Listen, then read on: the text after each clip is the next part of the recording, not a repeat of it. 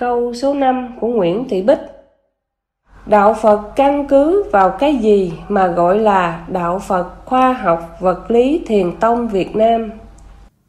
Đạo Phật khoa học vật lý thiền tông Việt Nam, không tu, căn cứ vào 8 phần dạy của Đức Phật gồm một, Trái đất này ai tạo ra? Đức Phật dạy rất rõ ràng theo khoa học vật lý. 2. Trái đất này tuổi thọ là bao nhiêu năm?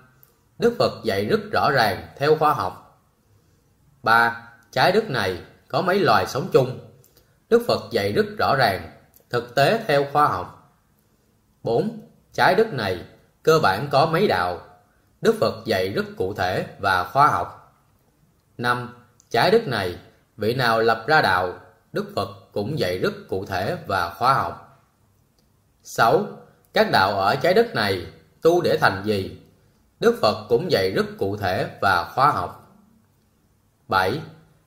Các đạo ở trái đất này, Đức Phật cho hỏi tự do. Phật trả lời cụ thể và khoa học. 8. Đạo nào tu giải thoát, đạo nào tu còn bị luân hồi.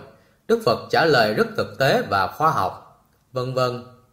Vì đạo Phật khoa học vật lý thiền tông Việt Nam, Đức Phật cho công bố ra tại nước Việt Nam, nên Đức Phật danh là Đạo Phật khoa học vật lý thiền tông Việt Nam.